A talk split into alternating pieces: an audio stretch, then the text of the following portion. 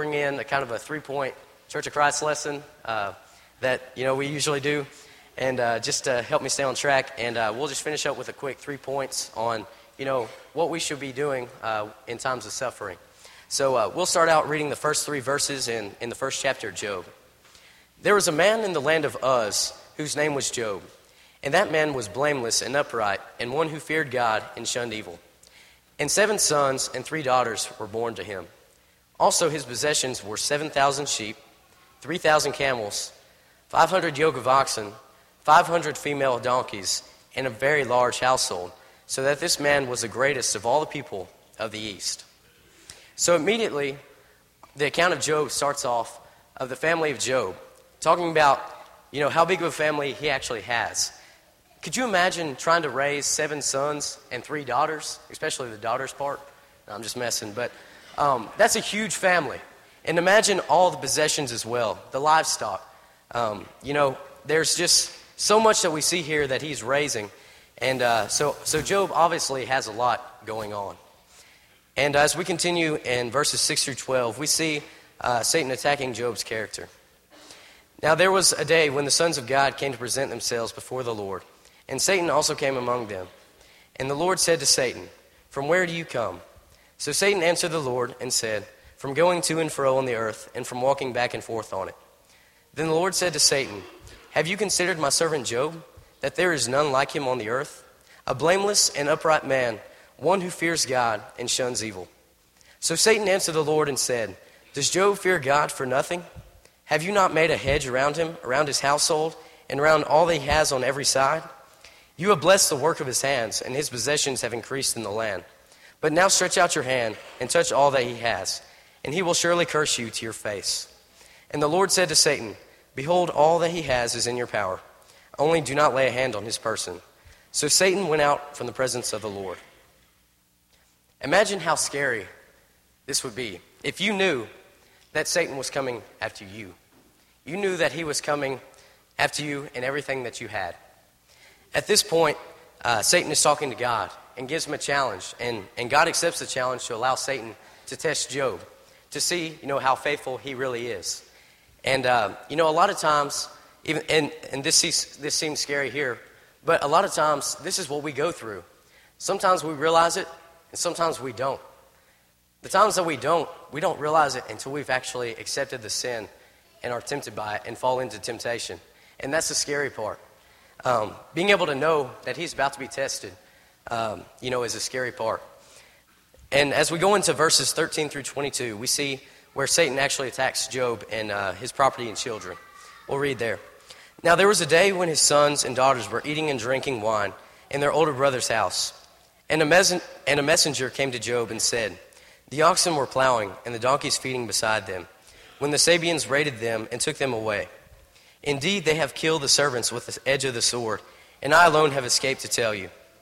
While he was still speaking, another also came and said, The fire of God fell from heaven and burned up the sheep and the servants and consumed them. And I alone have escaped to tell you. While he was still speaking, another also came and said, The Chaldeans formed three bands, raided the camels, and took them away. Yes, and killed the servants with the edge of the sword. And I alone have escaped to tell you.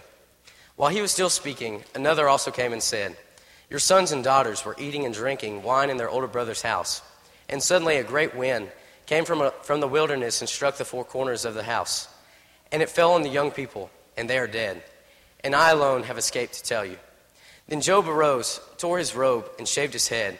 And he fell to the ground and worshiped. And he said, Naked I came from my mother's womb, and naked shall I return there. The Lord gave, and the Lord has taken away. Blessed be the name of the Lord. And in all this, Job did not sin, nor charge God with the wrong. The first words that come to my mind when I read this passage is, wow, what an incredible account right here. Um, you know, a man is just sitting here, you know, just uh, a regular day. And all of a sudden, you know, these people come to him and tell him, you know, all these possessions that he's worked so hard bringing up, uh, you know, his livestock has suddenly been burned up or, or taken away by certain groups of people. Um, and then also hearing about his children. His children are gone now in just an instant, just like that.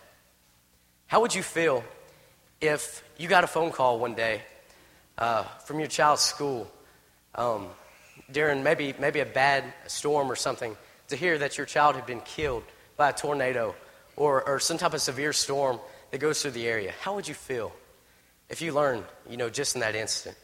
Or may, maybe your spouse or something was killed in a car accident. How would you feel? What would be running through your minds? Would you maybe be wanting to know, you know, you know, who is responsible uh, for something that happened to, to my family or, uh, or my children or, or my spouse? You know, why me, God?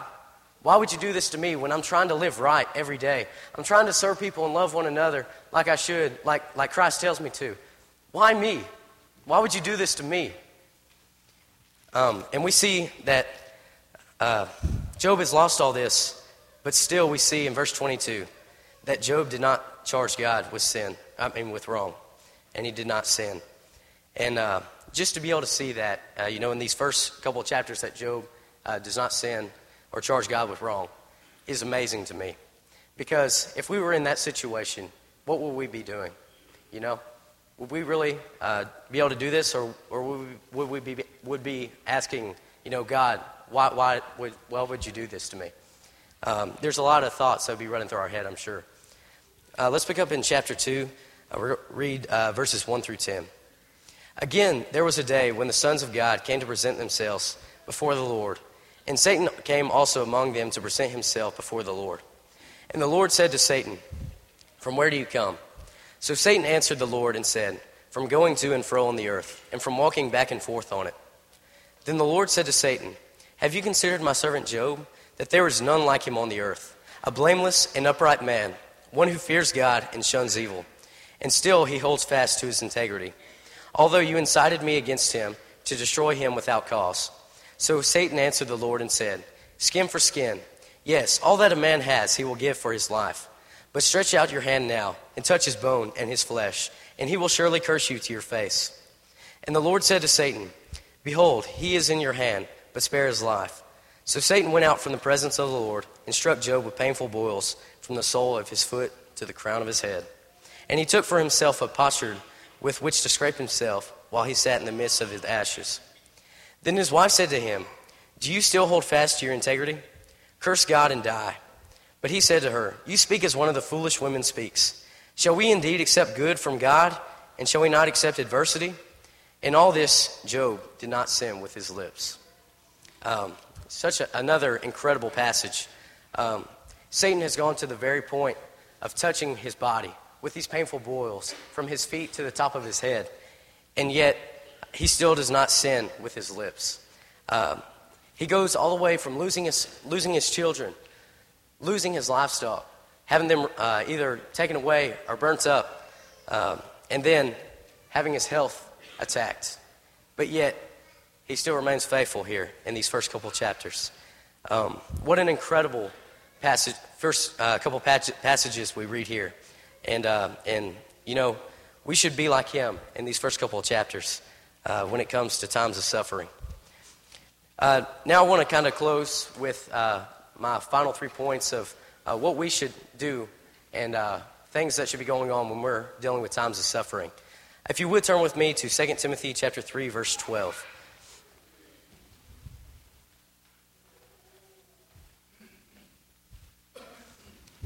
Second Timothy chapter 3 verse 12.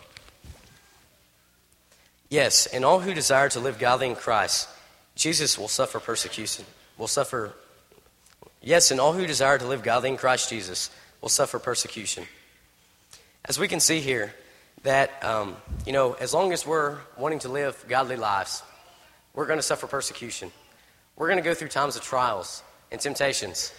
Um, from this verse, we can see that you know sometimes the righteous will suffer just because we are righteous. Living the Christian life is not easy. Uh, sometimes it seems like it's even more tough uh, than living the worldly life. Um, and so, uh, 2 Timothy chapter 3, verse 12, uh, really kind of helps me out and uh, hopefully can help us out to know that, you know, um, we're going to go through times of trials and things are going to be tough. And if you think that everything's going to be perfect all the time, friends, that's so wrong because it's not, it's not going to be that way. And uh, many of us, I mean, all of us have, have experienced that. And we should continue that uh, in our minds. All right, our next passage uh, will be uh, Job 6.14. I'll just kind of flip through a few passages. Uh, this is talking about uh, those who are suffering need comfort, not criticism. Job 6.14.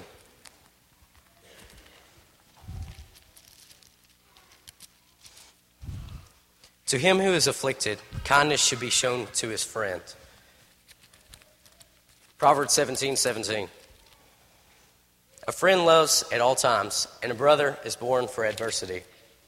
Romans 12 15. Re- re- rejoice with those who rejoice, and weep with those who weep. And also, my last point is regardless of how much suffering that we're going to endure, God is to always be praised. Job chapter 1, verse 21.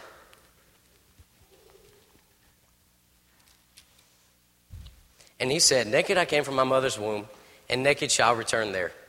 The Lord gave, and the Lord has taken away. Blessed be the name of the Lord. Job chapter 40, verses 8 through 14. Would you indeed annul my judgment? Would you condemn me that you may be justified? Have you an arm like God? Or can you thunder with a voice like his?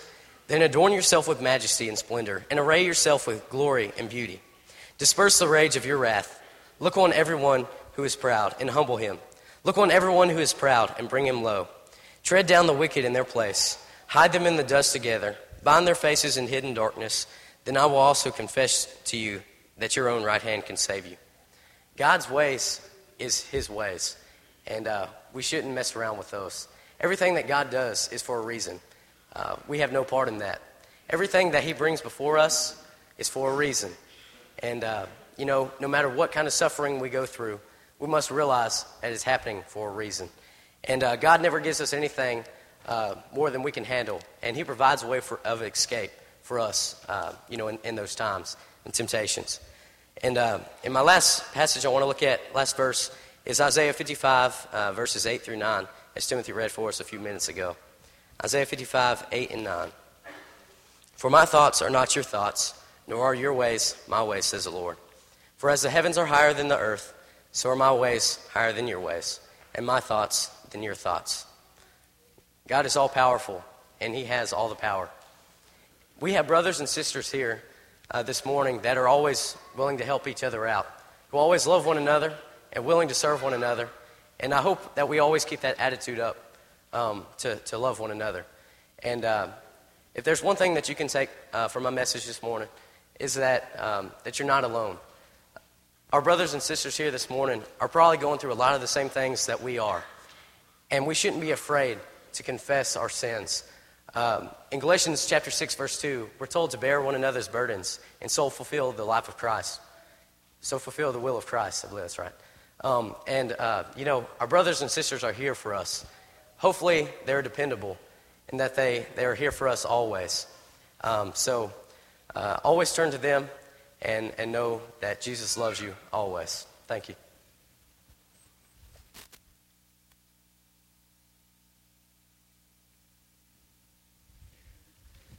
Good morning. Uh, if you're visiting with us, with us this morning, we're so glad you're here. We're so glad that you've come um, to worship with us at the Mount Juliet Church of Christ. I'm so thankful for this church. I'm so thankful for the encouragement that you have always been to me since I was in about fourth grade. Uh, the things I've learned here, the things that I can take with me in my future are incredible. It's, it's a blessing that, that not many kids, people get the opportunity to have, and I'm so thankful for it. Of course, I'm thankful for the scholarships that you've blessed all of us with. It, it helps so much. And I feel like I have so many parents and grandparents in the audience, and of course, brothers and sisters. And I'm just so thankful for all of you. The desert is where we find and where we meet God.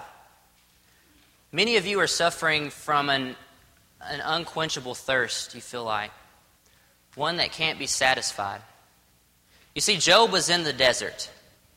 Many commentaries say when it says in Job chapter 2 verse 11 he was you know he was in the ashes. He was sitting in an ash heap.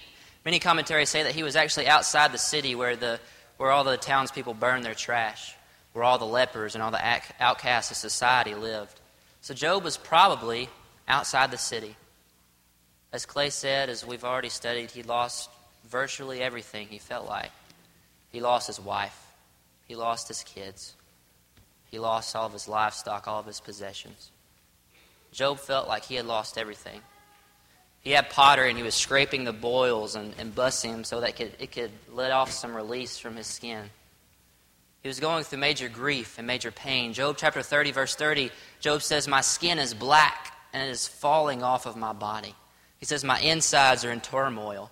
Job, he didn't just have boils on his skin, he was sick. He had some sort of disease that was literally killing him, it was taking the flesh off of his bones. Job was no doubt in just severe agony. He had lost everything. His physical health was declining quickly. And he was just sitting there. A man in complete confusion, sickness to despair, the most respected man in the land of the East, the richest man in the East, one that people always looked up to. You know, Job. Oh, Job. Probably the most popular guy around. He was now in the ash heaps. He was with the lepers. He was an outcast. Job chapter 30, we read verses 1 and 2. Job realizes, or he thinks, that he is forsaken by God. He thinks that God has left him completely. He thinks the things that God did give him and blessed him so richly with, he has taken them away.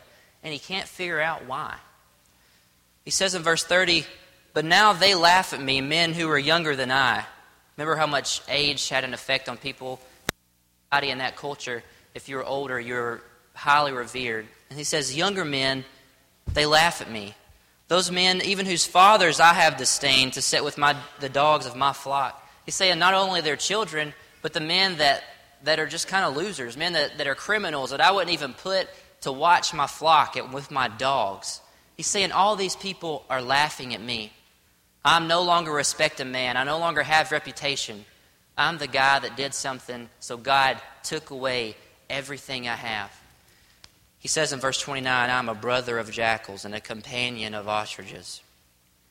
A brother of you know, wild dogs, companion of ostriches. Animals that live in desolate places. Animals that, that live in the desert. Job says, I have nobody. I have a God that has completely left me. Has taken everything I have I had. All my friends have left me. I have no children. I have no wife. And, for the most part, he felt like he had no friends. I am in a desolate place. I'm in the desert. So often we're suffering, we are in the desert. And we feel like nobody can understand what we're going through. We're going through grief, we're going through pain and misery, and we feel like nobody knows what I'm going through. Nobody can feel what I'm feeling. Nobody can help me. If you're like me, when you're going through times like that, you even push people away because you don't want help. I shouldn't be going through this. I'm stronger than this. I don't need your help. Job was like that, I feel like. He didn't need anybody, he didn't want anybody's help. He was completely desolate, and he couldn't find God in his desolation.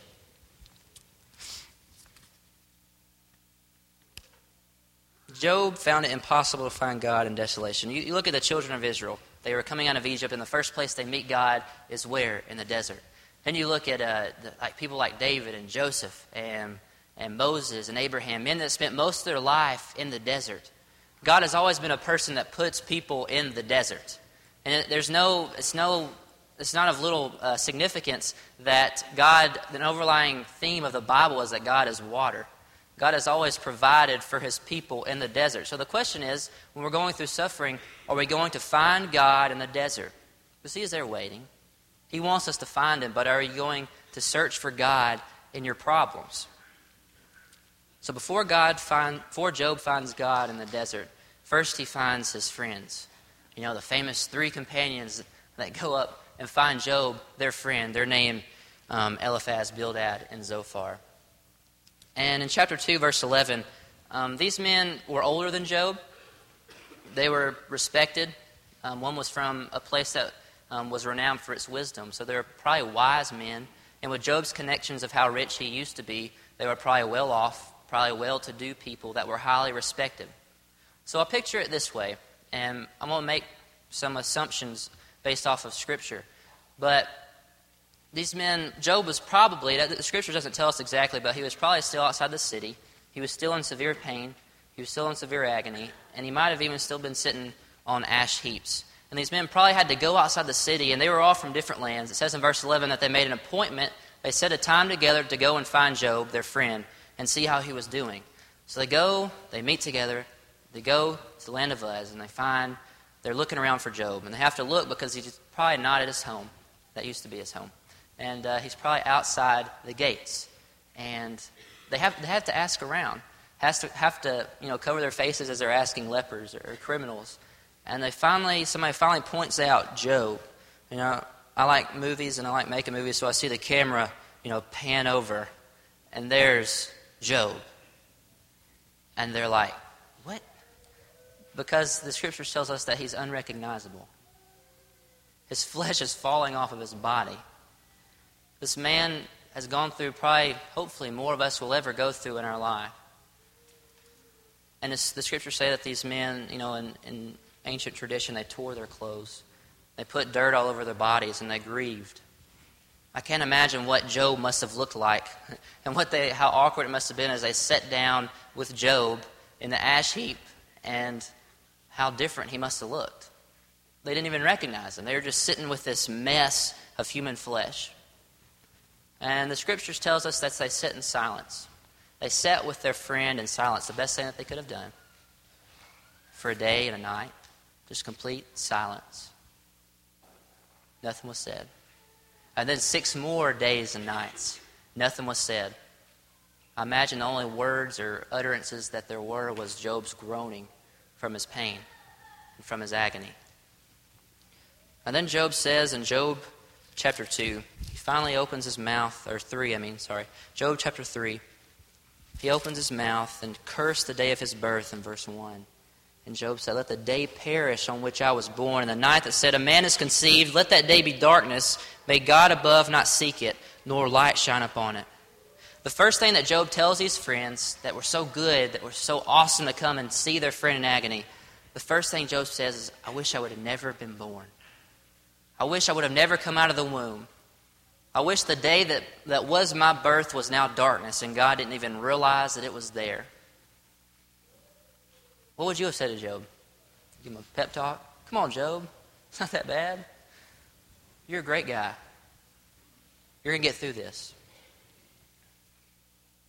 I think so often we forget that people who are in suffering or severe grief, sometimes we say things that we don't even, we say things that we completely mean at the time, but when, when you think about it later on, you're like, why in the world did I do that?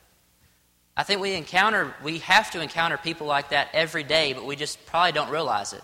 People that just get angry instantly, or people that are just numb to everything, they just days off. People that do things that are so irrational, but the time it's so rational to them because they are in severe pain and grief. Do you think Job's friends realized this? Do you think Job's friends realized that he was in the desert of suffering? That he had an unquenchable thirst that he couldn't get rid of? Do you think they realized this? No, not at all. The first friend spoke up in Job chapter 3, uh, 4, verse 7. Remember Eliphaz, and uh, preface this, these men, in this, also in this whole culture, they thought that Job did something to deserve. Like, Job made God angry so that God was punishing him for what they did. So that was their whole reason that they were talking to Job right now. Eliphaz says, Remember who was it, who who that was innocent ever perished? Or where were the upright cut off? As I have seen, those who plow iniquity and sow trouble, they will reap the same. By the breath of God they perish, and by the blast of his anger they are consumed. So Eliphaz says, Listen, Job, I don't know what you did. I don't know what you did to deserve all of this your skin falling off, your, fam- your wife leaving you, your children dying. I don't know what you did, but you, what you sow is what you reap. You reap what you sow. So you did something. What great encouragement. And then uh, Bildad answers in Job chapter 8, verse 4. He even talks about his children. A man that had just lost his children. He says in verse 4 If your children have sinned against him, he has delivered them into the hand of their transgression. Bildad says the same thing. Your children sinned, so they are in the hand of their transgressor now, too. You deserve this, Job. Your children deserve this. And then even Zophar speaks up, the youngest of the bunch, in chapter 10, verse the end of verse 6. He says, for it is manifold in understanding. Know then that God exacts of you less than your guilt deserves. Zophar says, God didn't even give you enough punishment. You deserve more punishment than what you're receiving. And they go on for 34 chapters. They go on for 34 chapters, back and forth, just bantering. And it was actually, you can tell they're all educated men because from that time period, it was all like sermons back and forth to each other. It was, it was well thought out, it was well put together. They're not just having a normal conversation like us, but they're just like preaching to each other in conversation back and forth. And so they go back and forth for 34 chapters, and Job is, Job is telling these guys, listen, I'm blameless, I'm upright. I'm a righteous man. There's nothing that I did to deserve the punishment that I'm getting.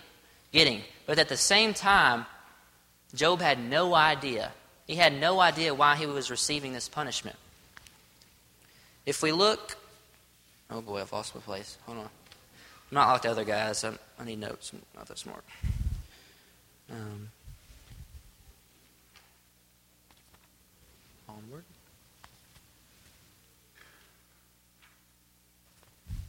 Um, Job chapter 13. I was right at it. Job chapter 13, verse 17. Job just wants to question God. He wants to ask God, why am I going through all this suffering? Keep listening, Job is talking to God. Keep listening to my words and let my declaration be in your ears. Behold, I have prepared my case. It's like a trial to Job. He wants to go to court with God almost. I know that I shall be in the right. Who is there who will contend with me? For then I will be silent and die. Only grant me two things. Then I will not hide my, myself from your face. Withdraw your hand from me, and let not dread of you terrify me. So Job wants to bring God to court, but of course, you know, he's scared. And there's also that problem that God is invisible. Okay? So, he says in verse 22, then call, God is, Job is pleading with God, then call and I will answer. Or let me speak and you reply to me.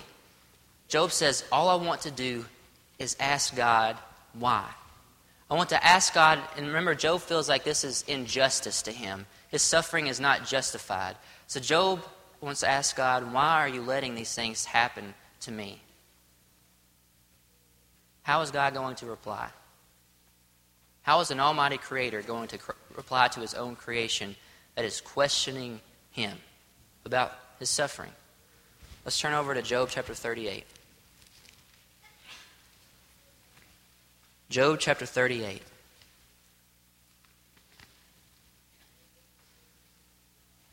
The water in the desert, God Himself answered Job out of the whirlwind in verse 1 and says, So God's in a whirlwind.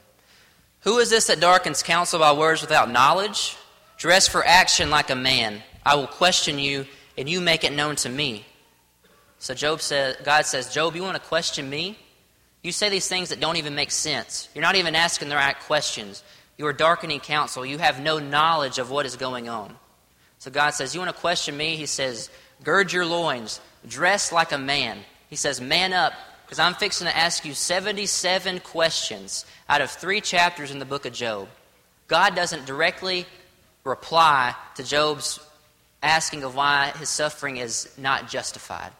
He doesn't directly answer that, but what he does do well, we're going to find out what he does do. But for 77 uh, chap, verse, uh, questions, he keeps questioning Job about zoology, about cosmology, about meteorology, about his creation. So, so why did he do that? Why did God continue to ask Job question after question? Well, I think we can learn in, in chapter 38, verse 25, some of the first questions that, that, that God asked Job. Job is in the desert of suffering.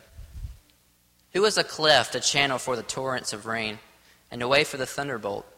To bring rain on a land where no man is, on the desert in which there is no man, to satisfy the waste and desolate land, and to make the ground sprout with grass. God says, How do I do this? God says, I bring rain, I, I bring vegetation to a desert, to a place where there is no man there may be only be like wild dogs or ostriches. A place in the desert. God says, I am the God of the desert.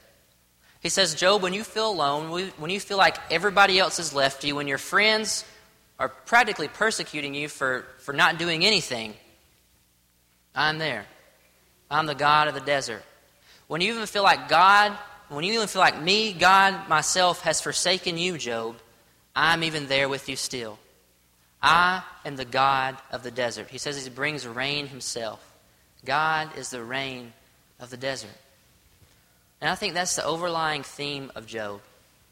You know, a lot of our problems and questions about suffering aren't really answered in this book. They're really not, honestly. But what God does show in the book of Job is that He is there for us in those sufferings. Like Clay said, He doesn't say, I'm going to take your suffering away. He actually says in 1 Peter, You're going to suffer. So what are you going to suffer for, good or bad?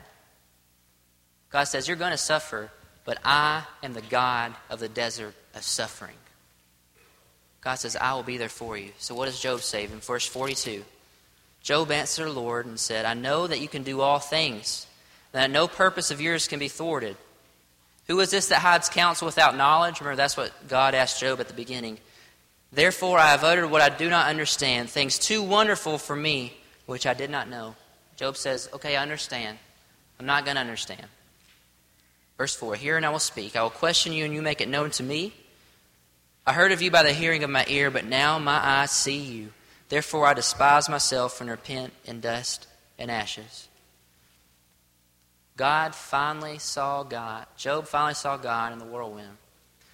Job finally saw God in his suffering.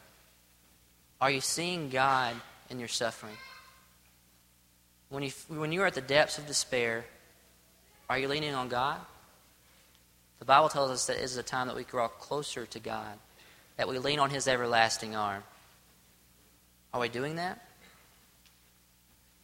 You know, we, we all know of kids that, you know, they're spoilt rotten when they were little. They got everything they wanted. They were never told no. They were never told they couldn't do this or go there. And they get older, and they're still they're spoilt rotten, and they're weak, and they can't handle things, and they cry a lot, and they lie a lot. Why? Because they were never told no. In a sense, they were never put through suffering. They always got exactly what they wanted. We grow stronger as a person, as an individual, and even in our spirituality when we go through suffering. The Bible teaches that. 1 Peter, 1 Peter chapter 4. If we'll turn there real quick. 1 Peter chapter 4. 1 Peter chapter 4. What, is, what does Peter have to say about suffering? He says in verse 1 Since therefore Christ suffered in the flesh, we all know Christ suffered not only, uh, you know, physically on the cross and all those things, but even went through temptations like we did, through suffering and warring the flesh and, our, and the spirit. So Christ suffered in the flesh. Therefore, arm yourselves with the same way of thinking. For whoever has suffered in the flesh has ceased from sin. What a beautiful picture. If you want to cease from sin, I'm not saying literally you're not going to sin, but you're going to be blameless in a sense. You're not going to sin all the time. You're not going to be a slave to sin and bondage of sin. He says if you want to cease from sin, you arm yourself. You literally take up the weapon. Well, what kind of Christian weapon are we going to take up? What is God going to give us? He says, look to Jesus, who suffered. Have that same mindset as Christ, who suffered in the flesh. So if you want to not be a bondage to sin, if you want to cease from sin, Know that you are going to suffer just like Christ did when he was on this earth. Know that you are going to suffer. If you have the mindset of suffering and have the mindset of knowing that, that God is there with us in the desert, it'll be a lot easier to get through that suffering. Um, God didn't answer all of our questions about suffering in this book. But obviously, what He did want us to see is that when we are in the desert, he is there with us. He is there with us with a big cup of water. God's people have always been in the desert. You think back, you think of David, and you think of Joseph and Abraham and Job. People that spent a lot of their lives in the desert. David says in Psalm 63, O God, you are my God. Earnestly I seek you. My soul thirsts for you. My body longs for you in a dry and weary land where there is no water. We all need to share these same words that deal with suffering. You know, Jesus is the answer for all of us. If we feel like we are in the mountains or in the valleys, we feel like we are in the desert, in the desert of suffering, or if we're in the city with no worries right now, our answer in either situation is Christ. Jesus says in Matthew 11, Come to me, all you who are weak and heavy laden, and all of you who are suffering on this earth, I will give you rest. You know, yoke up with me. Literally, take your burden and I will help you. Yoke up with me and we'll carry it. My burden is light. Jesus says, when you go through suffering, find me. Know me. My burden is light. Many of us here are thirsting with a thirst that seems unquenchable, with a thirst that almost seems can't be satisfied. God wants to meet you in the desert. God wants to quench your thirst. This morning, are you ready for God to quench your thirst? Maybe you haven't started your walk with God. Maybe you haven't been baptized in the water. Receive the Spirit, wash away your sins, so that you can show the fruits of the Spirit out on the streets every day. And so we can come together and celebrate what we've done through the week as a church body. Maybe you've done that. Or, and maybe, uh, you know, your life's gotten tough. Your life's gotten hard. Suffering is different for each individual. You know, for, for some, you know, going to work for 40 years and then getting a pink slip that morning, that's major suffering. Suffering that I can't comprehend. For some of us, it's different. For some of us, we've lost someone close. For some of us, it's a struggle every day with our flesh and with our spirit. Are we going to continue doing that sin that, that seems like we can't beat, that sin that we can't defeat? Are you going to find God? If you need anything, if you need the church, please come as we stand and as we sing.